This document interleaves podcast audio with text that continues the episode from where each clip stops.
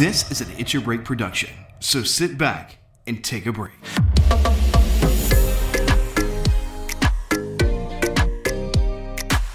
Welcome to It's Your Break. Hi, I'm Jonathan Mertz, and coming up on today's show, we're going to be talking to the mind behind a powerful documentary called Growing Up Milwaukee, which is available on HBO Max. Well, what is it all about? And why is it so powerful?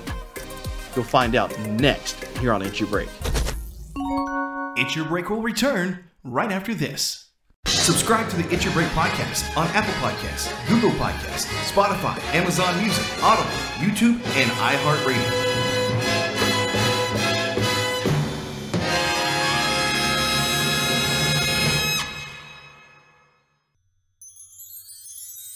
And now, back to It's Your Break.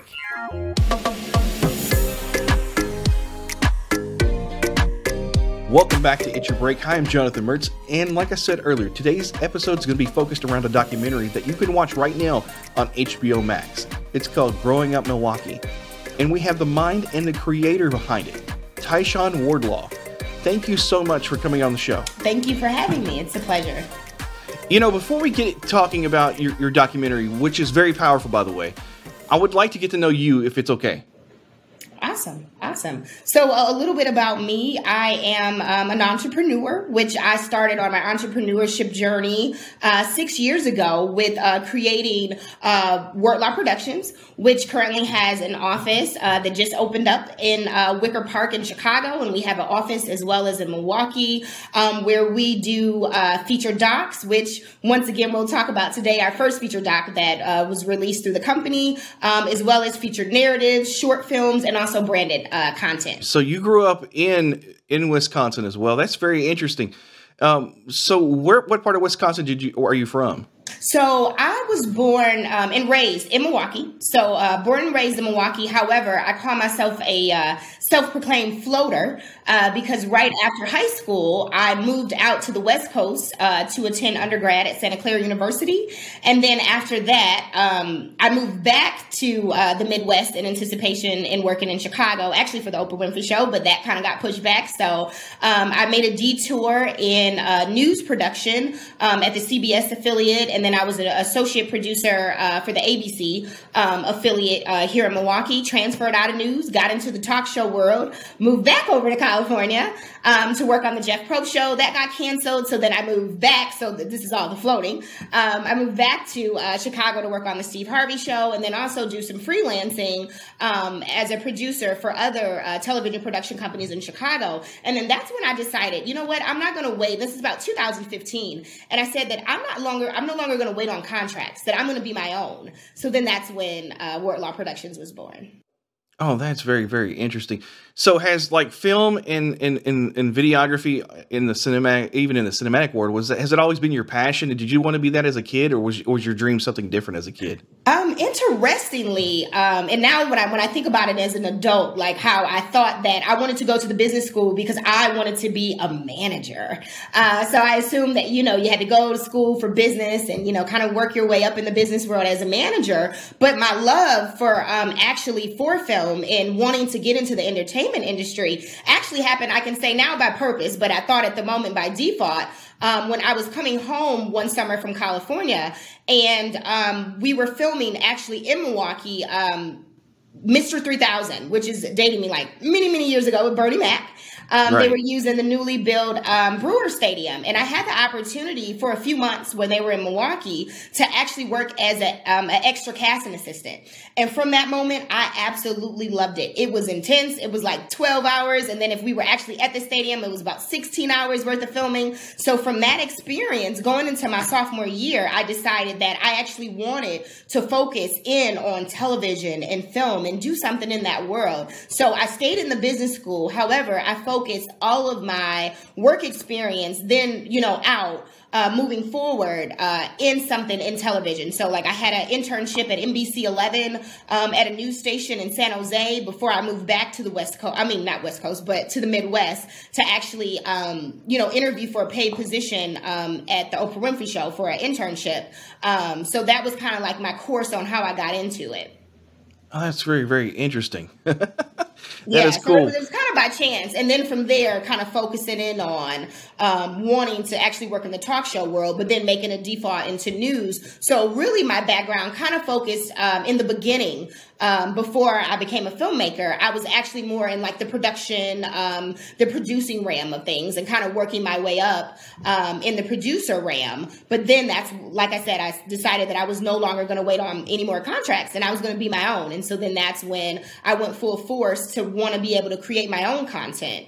Um, and so that's when I actually got behind the camera um, and less logistics. Even still, I produce for my own stuff, but uh, focusing on, on, on directing as well. I kind of had a similar experience. You know, I started radio when I was 16. I'm I'm, I'm 41 now. And, and, so, you know, we had a, a, shadow business class. So I got to shadow one of the radio stations, and that's kind of how I got my start. So getting that experience and getting around that environment, I totally understand what you what you're talking about because when you're in that environment, you're like, oh yeah, this is it. Mm-hmm. So yeah, really, really fascinating, fascinating. Why did you decide to start making documentaries? Um, well, I wanted to to first and foremost, once again, create my own content, but it just happened that I wanted to focus on when I became a little bit more stationary and uh, stayed more in the Midwest. I wanted to focus on the issues that were happening right in my hometown, and I noticed, unfortunately, that um, Milwaukee has very staggering statistics when it's um, concerning mm-hmm. the, the black community. Um, unfortunately, it's, it's ranked in the last few years the worst place for blacks to live and actually grow up. Um, statistically, um, in Milwaukee, uh, they have high incarceration rates of black and uh, brown uh, men, um, and, and, which are staggering as well. As far as like the education um, disparities, like all of these things. Um, so I wanted to focus on it from a doc perspective because I wanted to tell the stories behind the statistics. And I didn't want to do that in a narrative format because I wanted to follow the lives of Black inner city youth and actually see what it means for them to grow in, uh, grow up in the city day in and day out. Um, but actually, I also did a narrative piece while I was preparing for the documentary and raising funding and getting my name out there as a company, um, which was a narrative piece. Also, uh, focusing in on issues that were happening in Milwaukee um, with human trafficking. They're also known, unfortunately, as a, a, top human trafficking hub. But I looked at that story from a narrative perspective because I wanted to be able to um, add a little bit more of a, a dramatic feel to it um, and write the story. But that did require like intense research because I just didn't want to just assume that I knew, you know, what could potentially happen in a human traffic situation. So I had to do in depth research, but um, wanting to to actually do a documentary uh, stem from wanting to tell the stories behind the statistics in my city. I've got more follow up questions just to your study and, and, and how the how these things develop, but let's just start talking about because I mean it seems like everything that we're going to go for is going to revolve around a lot around your documentary. So for those that don't know, we mentioned it a few minutes ago.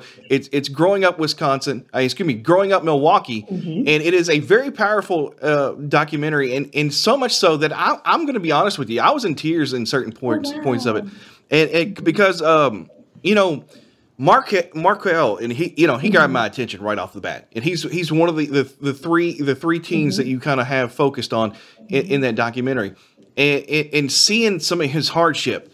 Mm-hmm. Is, is is is is just eye opening, you know, and, and for because you you don't know unless you live those mm-hmm. lives. Um, when you were developing this documentary, or any documentary, what are your processes to put in and, and, and to really develop these types of stories? Well, um, actually, the Growing Up Milwaukee documentary was my first uh, feature as well as a documentary. But the approach that I took with that was once again, I wanted to tell the stories of Black inner city youth, but I also wanted to do it from an observational standpoint. So I decided early on, even before we selected the future uh, youth and everything, that I didn't want to just give a timeline of why is all these statistics happen? How did we get there? So I didn't want it to be information based. I wanted to be story and emotion driven. Um, so I had to decide that very early on um, because that was going to be the base of my story as well as my outline. So um, with taking that approach, um, as soon as we got funding, um, immediately I approached youth based organizations to uh, see if, and I hate to say casting call because once again this is a, a documentary, but um, to actually put fillers out to say, do you know know of any youth um, that are dealing with issues or, you know, may have uh, some things that are surrounding some of the statistics that are coming out of Milwaukee, because I would love to film with them and possibly, you know, even have a transformation um, on camera because I wanted to be very uh, transparent and honest with the youth. Um, even before we started filming that, you know, I want you to be able to tell your unedited truth, the good, the bad, and the ugly. And so I want to be just kind of like a fly on the wall. I want to observe you. I don't want to, you know, Hollywood the story. And, and I know with a documentary, it is like less produced, you know, than a narrative um, where you don't know exactly how the story is going to unfold until you're actually done, you know, with the footage and or um, however you structured your your documentary as far as presenting the information. Um, so I did use that um, off top that I wanted to observe them and allow the story to unfold that way. So that's how I did it. And then from there, I inserted um, experts to talk about some of the issues that the youth were facing and that we see unfold on camera. Yeah, one of the statistics that I thought was just astronomical, and and and, and I can't believe it, but it, it's thirty two percent, thirty two percent of of, of African American men do not graduate. Mm-hmm. Period. In, in, in Milwaukee, that's staggering. Mm-hmm. I, so is it just they they they what why are they so proportionately not being able to graduate? Because I don't know if I grasped that real, real well. And I think, unfortunately, it's it's some of the conditions um, that have been presented, whether that's home and, and a lot of things that I even learned when I was filming. I believe it's called uh, trauma informed care, and I hope I, I said that correctly. But um, the youth are facing so much um, that may have an effect even on their education. Um, that they have special classes and and different things that I would have never even imagined when I was in high school. And whoa, I'm like super dating myself for that because that was like 20 years ago. Our 20th anniversary is like next is next year. Um, and so just to realize that the youth are facing so much, um, and unfortunately, those home um, circumstances. Uh, affect you know this these trauma that they're dealing with affects how they they receive education. It affects how they learn. Um, so some of them you know either uh, you know they're working as we saw with some of those youth like a youth even said like you know i'm literally fending for myself. Like i work hours um, you know, day in and day out. Um, I be, you know, I come to school when I can because I'm more concerned about, you know, taking care of myself. Like my mom, my dad isn't there. Um, so it's just so many um, internal factors um, that are contributing, unfortunately, to those staggering statistics. Yeah, I mean, it, it's just I just couldn't imagine it. You know, mm-hmm. hearing those numbers, I'm like, whoa, you're not you're telling me way less than even than fifty percent, or even you know, graduating, and, and even at 50%, it's way, way too low. You know, even 80%, in my opinion, is too low. Mm-hmm. It, you know, that, that, you know, I don't know. I'm gonna get tongue tied because it's it's mm-hmm. such a shock to me. You know what I'm saying? Mm-hmm. It, but you know, even the facts that you got, you had mentioned this earlier too, and it's in your documentary that Wisconsin, the state, has the highest incarceration rate mm-hmm. of brown and black people, mm-hmm. and and to me that in that it's per capita and statistically, mm-hmm. and that you know that is just you know to me that that's shocking too because you see them more as consider them more of a northern state you know, mm-hmm. in, across that Mason Dixon line. Of course, I'm in Kentucky, so you know I know some of the, the, the divides. My in my rural county in, that I grew up in, in Henry County, there was one town that had 90% to 95% of all African Americans and Hispanics.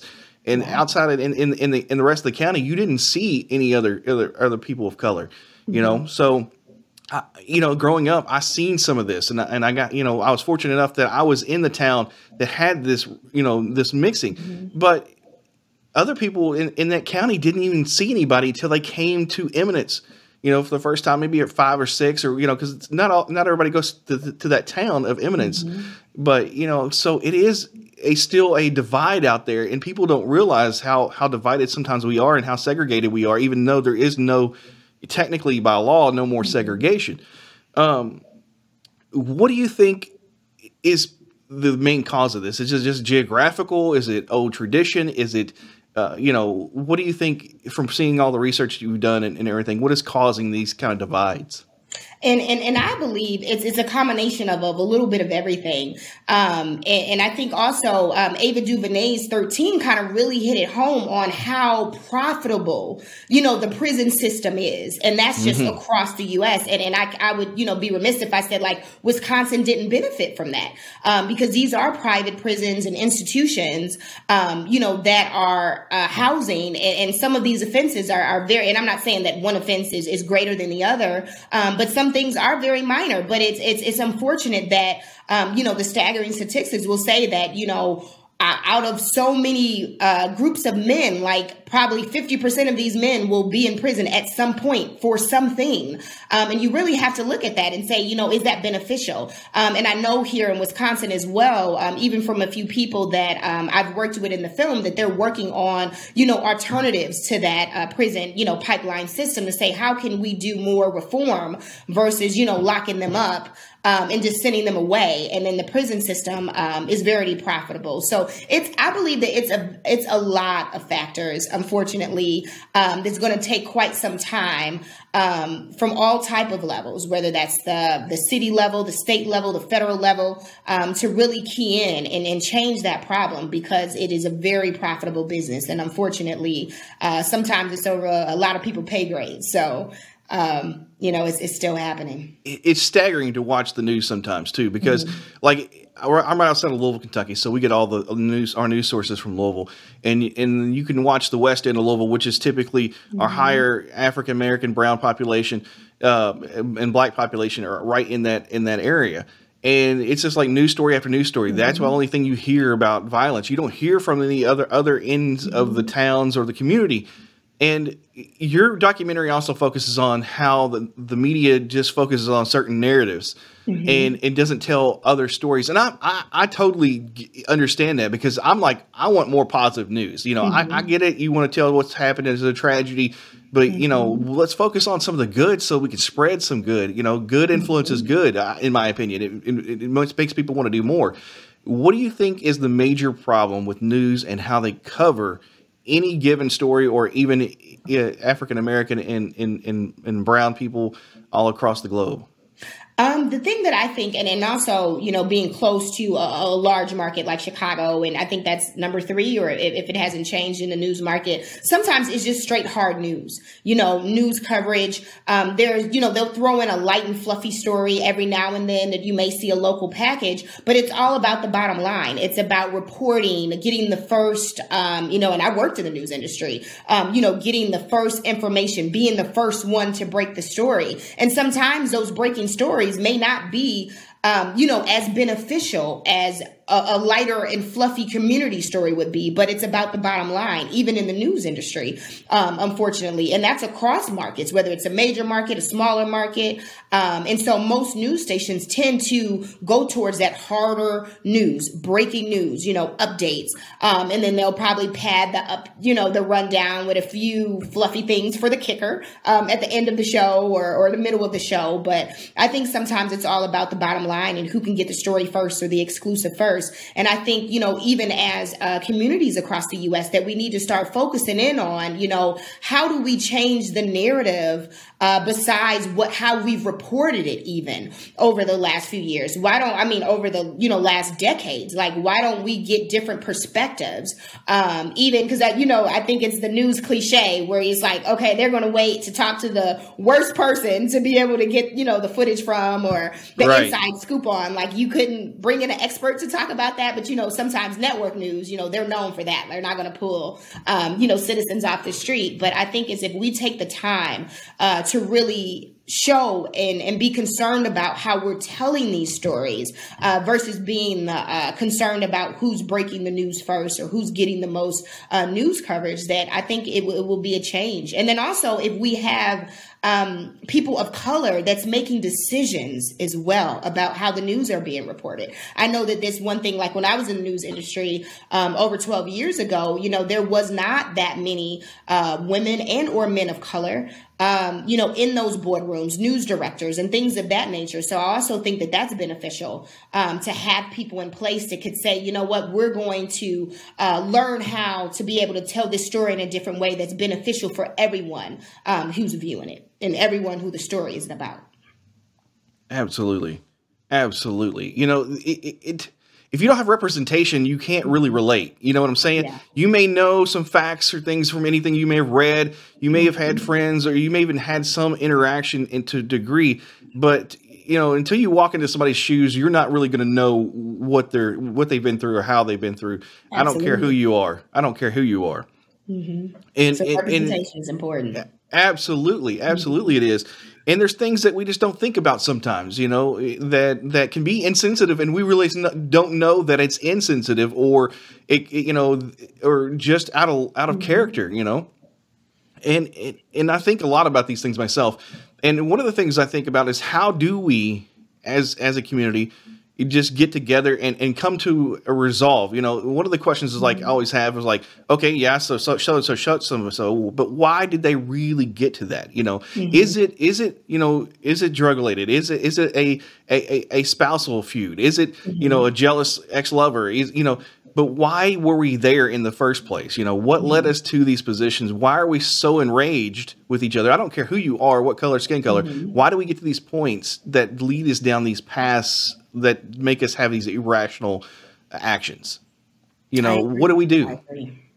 And I think no. it's it's the way we tell our stories. Once again, uh, representation. Um, you know, maybe looking at a different format that's not the traditional format of journalism. Um, not to say that it hasn't worked because you know it was set in place for a reason, and this is how we've done it for years. But there's also change for a reason as well, um, and adapting to to new situations. Like I said, that will be beneficial for uh, the viewer and the person that the story is about. So I think it's you know uh, it would be beneficial just across the U.S. to maybe even evaluate um, the process on how we report journalism and how we report the stories, um, and how can we be less biased in our stories. Uh, you know, whether that's towards race or gender or, or, or anything of that nature. You know, so I think it's just really a restructuring of the system together and being and being um, bold enough to to even stand up to do it not to say that you got to fight the system all by yourself, but I think if we come together collectively um, and decide that you know, hey, there's there's better ways that we could uh, get the, the story and the, the positioning out there, then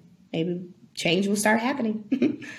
it's like yeah how do you how do you reinvent the wheel sometimes when it comes mm-hmm. to report re- redoing and, and, and rethinking the way we focus the media um, and propaganda sometimes is a, mm-hmm. it plays in a part of that did you see any type of that stuff happening firsthand when you were in the newsroom um, of course, yeah. Um, and then once again, I worked for, um, you know, a CBS and an ABC affiliate. And I would say probably more, a little bit, you know, more on the, the CBS side because sometimes ABC is, is really strict with their, with their hard news. But I mean, it's everywhere, um, you know, and it's not escaping that because once again, um, a lot of formats are given in a lot of procedures in the newsroom are followed from ways that has been set forth many many years ago which once again not saying it's outdated but once again like you said we need to reinvent the wheel on how we're telling the story. So it's always present.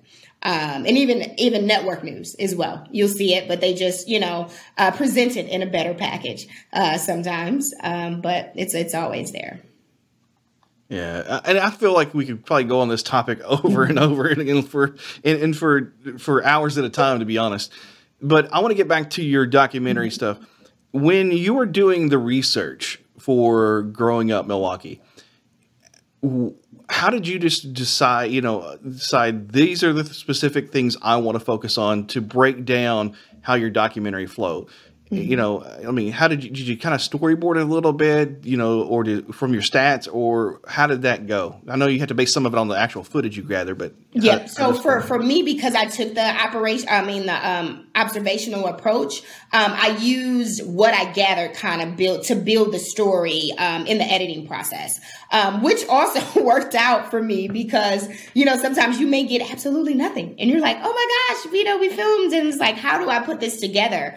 Um, so basically, um, you know, I did go on a whim to say like my story is going to be based on. I did have an idea, like, you know, I do want certain experts to kind of talk about X, Y, and Z. Um, and as we were filming, when I noticed, you know, I would put a pin because we filmed for two years. So we were basically in pre production for two years. Um, and then the real magic happened, you know, when we, we got our first round of funding and we actually started filming. Um, so once we started filming, um, I would take like storyboard uh, notes to say, you know, we did address this or this happened there because once again, I didn't know exactly how long we would be filming, you know, and I knew in a perfect world we do have a, a indie budget, but then again, I didn't want to, you know, cap you know, even if we did have to, you know, I would try to make a way out of no way, you know, even if we did have to film a little bit longer to continue to bring their story around fully. Um, so I did take like mental storyboard notes um, when crucial things would happen that we would film with them. Once again, that I wanted them to be able to share their unedited truth. Um, and I didn't want to force them to be able to like, you know, say, well, maybe you should do this or maybe you should do that or maybe we want to know that. You know, I just allowed their process to flow and also introduce them to organizations that would be able to um, aid them in whatever they were doing. A prime example, like with Tiana, you know, before we met her, she was already working on music. She was already, you know, writing and producing, but she never knew that there was a hidden gem right in her city, um, you know, that's available for teenagers um, for free, you know, for the cost of, of, of, teenagers to be able to go to utilize, to cultivate your gift. Um, and so we introduced, you know, that was more on the strategic end, like Tiana, like we need you to meet them because um, you know, they can help you and aid you along the process that you're not, you know, out here on your own. Um, you know, uh, that they can help you cultivate your gift. So things like that, where I made sure, you know, wherever they were in their life, I tried to meet them there, whether that was introducing them to someone, and that kind of helped me um, with the storyboarding. And then when we were actually done filming, um, I did the reverse with the experts, and I made sure that I crafted all of their interview questions um, that would hit points on what I was able to pick up from the youth and what we were able to film over the course of the two years, so that they could talk exactly to that. I didn't want to go in and say, well, let me maybe give them, you know, a ballpark of, of questions and see what, what I can draft out of it. No, I was very strategic. Like, you know, this is the area that I want to touch upon. Why is this? You know, at that moment. So that's kind of how I crafted the story.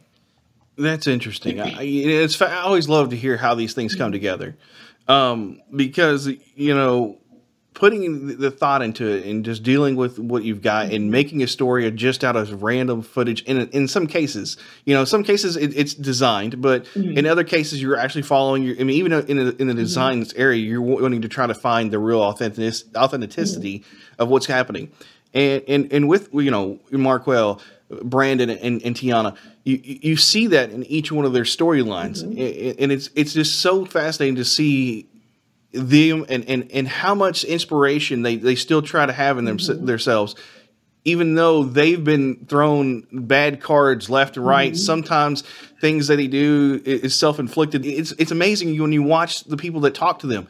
Like when Brandon got expelled and, and he had to explain why he got expelled, you know, you you see people actually take you know cons- mm-hmm. a concerned approach towards him and say you know hey you know you know these are things that we maybe think about not doing. I know the things may not have been intentional, but then it sets you back.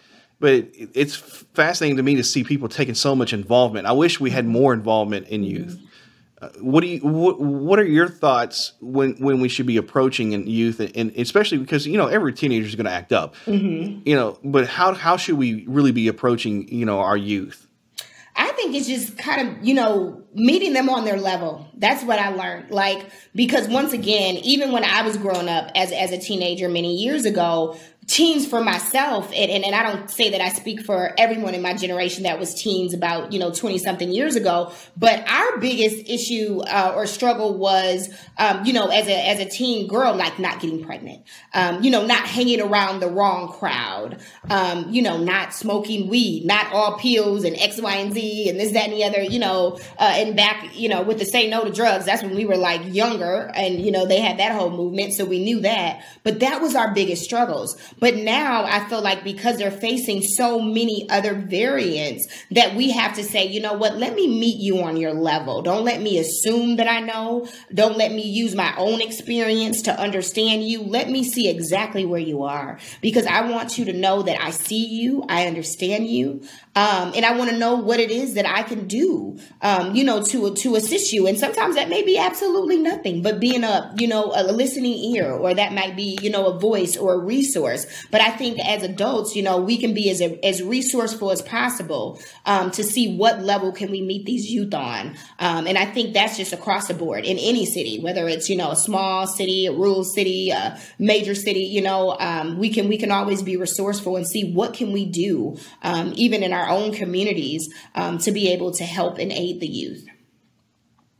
Absolutely, absolutely. It's a a struggle to even get communities behind that sometimes, especially mm-hmm. on the political spectrum because you know they want the mm-hmm. funding to go other places that's more lucrative for for the city mm-hmm. and not put an investment in something that they think is not profitable mm-hmm. and and and I think that's a focus that, that, that, we really need to put on because they're they're they're missing potential profit. I, I am mm-hmm. not kidding. I, I, believe that that whole community those communities that are rural they're struggling sometimes or mm-hmm. even in inner cities that are, are, are, the same way where there's no funding you know the stores are shutting mm-hmm. down. You've got to go further away from your your neighborhood to even get to a grocery store.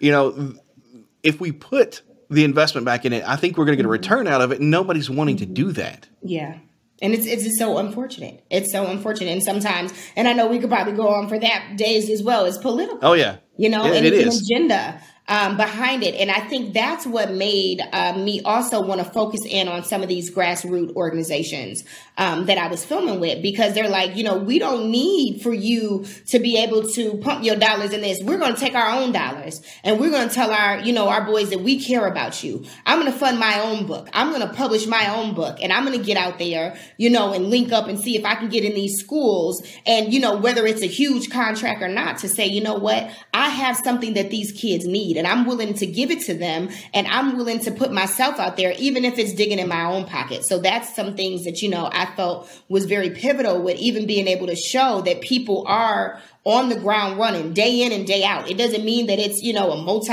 uh, you know, uh, or a hundred thousand dollar contract or anything like that. Like it literally could be, I'm pumping my own money into this, but I believe in it so much. I'm so passionate about it that I'm not going to wait for me uh, to get permission to be able to uh, be great with these young men. So I really respected that with a lot of organizations um, that I ran across and filmed with in the actual documentary. You know what's disheartening is sometimes that, that people who do come from these environments that do thrive. You know, they've left, mm-hmm. they've gone out, made major careers for themselves, or even been very successful entrepreneurs. Sometimes don't go back and mm-hmm. and, and reinvest. Well, for sometimes it's, it's based off trauma. You know, mm-hmm. obviously, you know they don't want to go back to something that has is, is mm-hmm. haunted them. But at the same time, you know, you got to think in order to make something bad better, we've got to reinvest in it, uh, mm-hmm. even if it, if it has caused us some disheartening. What how do we get people who are successful that have come up in these environments that know the ins and outs to go back and maybe start to reinvest? Um, and, and I can actually use myself. I know that I'm just getting started. Um, and I love to say that, you know, I'll probably end up on the moon, but Milwaukee is always home, you know. Um, I'm not uh, necessarily from Chicago, but I consider it home as well. I have family there. My my father um, is from there, um, but I feel like you know going back to your community is one of the best things you can do. Whether that's just um, you know not as a resident there or just you're setting your presence there because it's telling people that I didn't forget where I came from. Um, and like you said, sometimes it is um, associated with trauma, and you may not want to return there because it may you know bring up some some memories and things that may not not be too fond of you, but I feel like it's so much more powerful for you to show that, you know what, I want to give back to my community because someone poured into me. You know, most of the times, those successful people that kind of leave the community or go, whether that was your parents, whether that was your village of friends or, or family or people in the community, someone took the time to say, you know what, Jonathan, I care about you and I see the potential in you. So I think that that just allows the community to say, you know what, she does care or he does care on some magnitude and they're giving back um, to show that you know all hope isn't lost um, in this city in this area in this focus um, so i think it is important um, on all levels to be able to, to go back at some point, um, and to be able to contribute, um, whether that's financially, uh, just being a resource, um, you know, doing uh, campaigns or um, just being a voice. It, it, matters, and people people hear that and people see it, and it they understand when you do get back. That that is really really good advice, and, and and some of the things that you were saying there, I was like, oh wow, that's really inspiring. You know, it, to, to think about and and to put yourself out there, and, and, and one of the things that I think about too is sometimes they don't have to do it in person. Mm-hmm. They can mm-hmm. do it as you know a gift through another company or mm-hmm. or or something that way to give back. Um, and then sometimes they can even give back silently. That's another mm-hmm. thing. If you really don't want your name associated with something like that, and, and there's so many different avenues and so many different uh, inspiring organizations now that, that I find really, really fascinating. Mm-hmm. Um, when you approach the groups that you were working with, what, what was one of them that you found just standing out above the rest? Mm-hmm. I would say, um, and this is once uh, once again because uh, the example that I use as far as like really dipping into their own funding um, was probably the flood the hood with dreams. Um, and interestingly, uh, two men that were in the documentary uh, found it together, but we didn't see them together on the camera. So that was Muhibb Dyer, um, who we saw in the spoken word. We also mm-hmm. saw him kind of narrate. He was kind of like almost our narrator. We saw him the most um, as he kind of flowed through the documentary. And then also Kwabena Nixon. Uh, so they, uh, are two co-founders of Flood Your Hood with Dreams. And I believe that probably out of all of the other organizations, they're the ones that are probably like the most grassroots, um, where they actually put their own money and their own funding. Like a prime example, I, I know one of them actually gives out um, a $500 scholarship that he gives out his own pocket to um, young men who are going to, to college, you know, who writes an essay and then they're able to in turn, you know, bless that young man um, with the $500 scholarship. So I was most um, I would say, you know, inspired by them because once again, they may not have that structure and all of the grant money that are coming in like a lot of the um, other youth based organizations that probably have um, had a bit, a little bit more solid foundation with um, establishing themselves as a nonprofit and all of those things. But yet that didn't stop them they're still going out. Like I said, they're still, you know, pumping into these youth even with their own money. So I, I highly respect that because it says that, you know, we're not waiting because I'm the queen of like, I'm not going to wait on permission.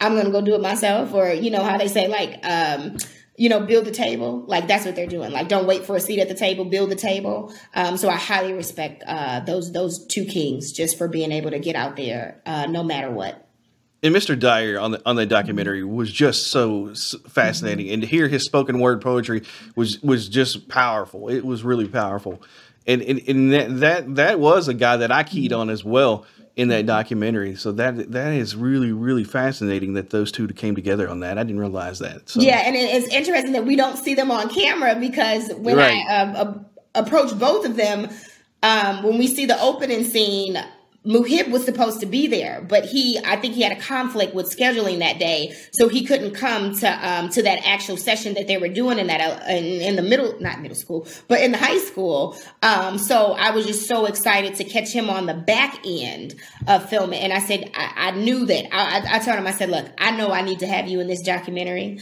Um, I know that we didn't get a chance to uh, see you on camera interacting with the youth, but you have to you you have to be in this doc, and you know he was open and like sister, I, I, got whatever you need. You know, I'm here for you. So um, I was excited for the reception um, of just even the people allowing me, even in their lives, you know, because um, being an indie filmmaker, you know, I didn't come, even though I I'm on HBO Max with the end of, of, of distribution. You know, I wasn't, um, you know, it's not an HBO original, so I didn't come say, hey, you know, we're gonna be on HBO. Then everybody be like, oh, okay, cool, I'll be in it. You know, I'm like, hey, I'm an indie film. Um, I'm, I'm putting this documentary together. We have a, a non-existent budget, and you know, I, I'm here and I want to tell these stories. And they, you know, open their arms to me, and I was I was excited about that. So uh, very appreciative and, and blessed for the reception of being able to film with me. Yeah, and if you haven't had a chance, go out and watch the video. It's it's it, it's amazing. And if you got HBO Max like I did, it was a no brainer just to flip it on and just watch it and let it roll through. And and it's so powerful. It really is. And I keep saying that over and over.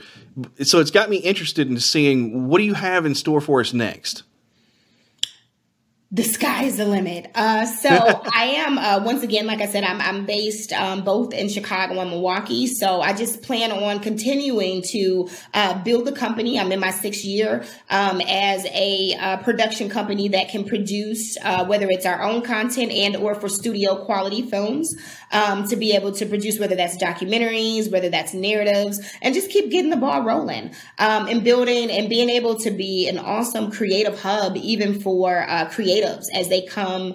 Um, and I would like to not to say like employ, but deploy because I want them to continue doing you know the best. I don't believe that they have to necessarily come work with me and retire. Um, I want them to flourish in whatever you know area is their purpose. But um, when they're with me, I would love to make sure that they're also cultivating their gifts, um, and we're coming together to tell some awesome and amazing stories. So that's just what I continue to plan on doing is just continuing to uh, forge forward um, and making it happen and bringing great stories, um, um, believing on a studio and network level.